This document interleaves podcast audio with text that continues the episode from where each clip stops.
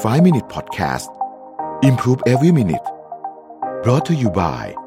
ศรีจันทร์ Skin Essential Compact Powder แป้งแนบเนื้อบางเบา เป็นธรรมชาติ เนียนกริบ แนบสนิทผิว สวัสดีครับ 5 minutes ครับ คุณอยู่กับรวิทยานุสาหะครับ บทนี้เนี่ยอืมอาจารย์อวรากรเนี่ยพูดถึงเรื่องของการจารกรรมแห่งศตวรรษนะครับ คือจริงเนี่ยผมเชื่อว่าเราก็ได้อ่านได้ดูนะฮะภาพยนตร์ที่เกี่ยวกับเรื่องของการจารกรรมข้อมูลอะไรพวกเนี้ยอยู่ตลอดเวลานะฮะแล้วก็รู้สึกว่าหลายคนก็จะชอบซะด้วยเนี่ยนะครับ ต้องบอกว่าในความเป็นจริงเนี่ยหลายประเทศก็ซื้อพวกอุปกรณ์การสื่อสารรับส่งข้อความแบบลับเนี่ยนะฮะคือเพื่อป้องกันฝ่ายศัตรูเนี่ยจะเอาข้อมูลไปเนี่ยนะครับ ราคาของพวกนี้แพงมากเลยนะครับ โดยหารู้ไหมว่าแท้จริงแล้วเนี่ยต้องจ่ายทั้งค่าเงินอุปกรณ์ และค่าความเสียหายจากการรั่วไหลของข้อมูลลับ ไปอยู่ในมือประเทศเจ้าของเทคโนโลยีนะครับ ประเทศเหล่านี้เนี่ยเพิ่งรู้เมื่อไม่นานมานี้เองว่าตลอดเวลาที่ผ่านมาเนี่ยถูกล้วงข้อมูลความลับโดย CIA หรือว่าหน่วยข่าวกรองของสหรัฐเนี่ยนะครับเรื่องเรื่องเป็นอย่างนี้ครับหนังสือพิมพ์ Washington Post เนี่ยนะครับและสื่อสาธารณะเนี่ย CDF ของเยอรมนี เปิดโปงความลับดังกล่าวเมื่อเดือนกุมภาพันธ์ปี 2020 นะครับ หลายท่านอาจจะจำได้นะกลายเป็นข่าวเขย่าโลกนะครับ เพราะว่าประเทศใหญ่เล็กจำนวน 120 ประเทศเนี่ยรวมไทยด้วยเนี่ยนะครับ ก็เป็นลูกค้าที่ถูกลวงข้อมูลความลับตลอด 50 ปีที่ผ่านมาสื่อทั้งสองได้รับข้อมูลจากเอกสารลับของ CIA และข้อมูลเพิ่มเติมจากการสัมภาษณ์ผู้ที่เกี่ยวข้อง เมื่อเรียบเรียงแล้วก็ปล่อยสกู๊ปเรื่องนี้ไปพร้อมกันเป็นข่าวดังทั่วโลกนะฮะ เมื่ออ่านรายงานข่าวชิ้นนี้แล้วจึงเข้าใจว่าเหตุใดรัฐบาลสหรัฐ ซึ่งตอนนั้นเนี่ยนำโดยโดนัลด์ทรัมป์เนี่ยจึงออกมาต่อต้านการซื้ออุปกรณ์สื่อสาร 5G จากหัวเว่ยนะด้วยเหตุผลว่าจะมีของแถม ซึ่งคืออุปกรณ์เพื่อจารกรรมแอบซ่อนอยู่นะรัฐบาลสหรัฐสั่งห้ามซื้ออุปกรณ์ 5G ของหัวเว่ยที่ล้ำหน้าที่สุดในโลกในตอนนั้น ทั้งหมดนี้ก็ต้องบอกว่าสุภาษิตไทยก็คือว่าไก่เห็นตีนงูงูเห็นนมไก่นั่นเอง เรื่องมันเป็นแบบนี้ฮะ ในสงครามโลกครั้งที่สองซึ่งจบลงมาในปี 1945 เนี่ยปัจจัยสำคัญปัจจัยหนึ่งที่ทำให้ฝ่ายสัมพันธมิตร ซึ่งนำโดยสหรัฐและอังกฤษเนี่ยนะครับ มีชายเหนือฝ่ายของนาซีเยอรมันได้เนี่ยก็คือความสามารถในการถอดรหัสข้อความสื่อสารถึงกันของนาซีเยอรมัน ตั้งแต่ช่วงต้นต้นสงครามนะฮะ1941ในการถอดรหัสข้อความของกองทัพญี่ปุ่นได้เป็น1942นะครับ ฝ่ายที่สามารถถอดข้อมูลทางทหารเนี่ยถือไพ่เหนือกว่า เพราะว่ารู้ความลับจนสามารถประเมินสถานการณ์ต่างๆ ตั้งแต่กำลังพลกลยุทธ์ของการรบนะฮะขวัญและกำลังใจของทหารปริมาณยุทธปัจจัยและการเคลื่อนพล หลังประเทศทั้งหลายเห็นโทษมหันของการไม่สามารถรักษาความ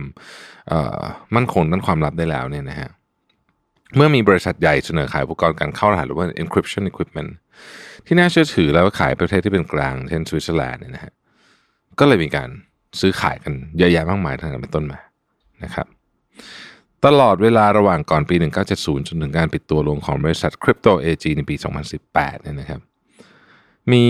ผู้ถือหุ้นสองกองคือ CIA และ BND BND นี่คือหน่วยเสริมราชการลับของเยอรมนีตะวันตกในตอนนั้น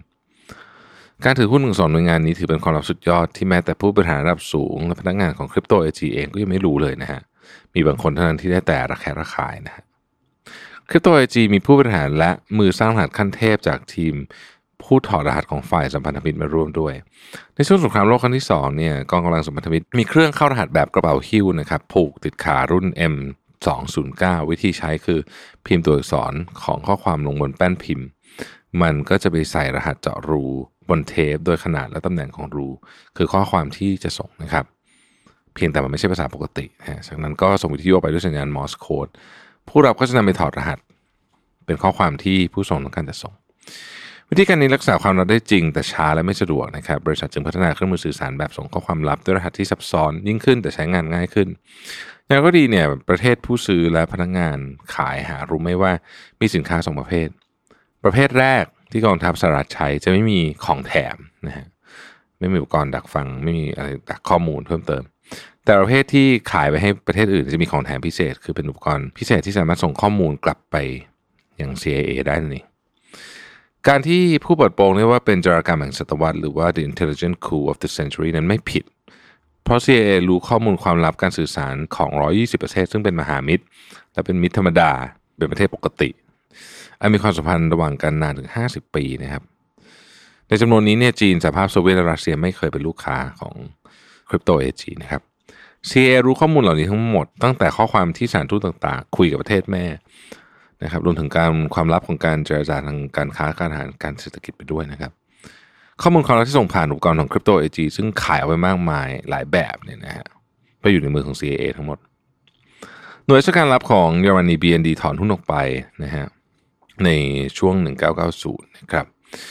ดังนั้นตลอดระยะเวลา 30 ปีต่อมาใน CIA จึงถือหุ้นแต่เพียงผู้เดียว โดยร่วมมือกับ NSA หรือว่า National Security Agency ของสหรัฐอย่างเต็มที่นะครับ กรณีที่เราจะล้ำเส้นไปสักหน่อยคือว่าการดักฟังโทรศัพท์มือถือของแองเกลาแมคเคิล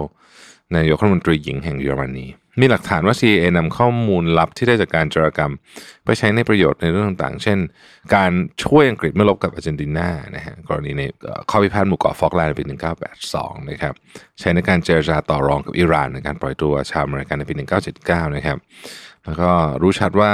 กาดาฟีแห่งลิเบียในสั่ง bomb ไนต์คลับในเบอร์ลินในปี 1986 ใช้ในการเจรจาสันติภาพเมื่อปี 1993 ซึ่งบิลคลินตันเป็นโต้โผในมีการลงนามระหว่างอันวาร์ซาดัดแห่งอียิปต์กับเมนาเคมเบเคนแห่งอิสราเอลนะครับในรายชื่อ 120 ประเทศที่เป็นลูกค้าของคริปโตเอจีนั้นมีไทยอยู่ด้วย และพิจารณาจากการที่บริษัทเพิ่งปิดกิจการไปเมื่อปี 2018 นะครับอุปกรณ์เหล่านั้นน่าจะยังมีใช้งานอยู่ ถึงเวลาที่ประเทศลูกค้าต้องทบทวนทิ้งอุปกรณ์ที่มีของแถมของคริปโตเอจีโดยทันที นะฮะสิ่งที่น่าสนใจเกี่ยวกับเรื่องนี้ก็คือว่าผลประโยชน์ของประเทศชาติเนี่ยนะครับ มันมาก่อนเสมอจริงๆการจารกรรมนะฮะต้องบอกว่ามันขึ้นอยู่ว่าใครเป็นคนทำนะผลของมันขึ้นอยู่กับว่าใครเป็นคนทำนะครับ ในโลกปัจจุบันซึ่งข้อมูลสำคัญของทุกสิ่งเนี่ยบางทีเรื่องของการรักษาข้อมูลของชาติเนี่ยจะเป็น national agenda ระดับต้นๆ ก็เป็นได้นะครับขอบคุณที่ติดตาม5 Minutes minutes นะครับสวัสดีครับ Presented by สีจันสกินเอเซนเชลซีรีส์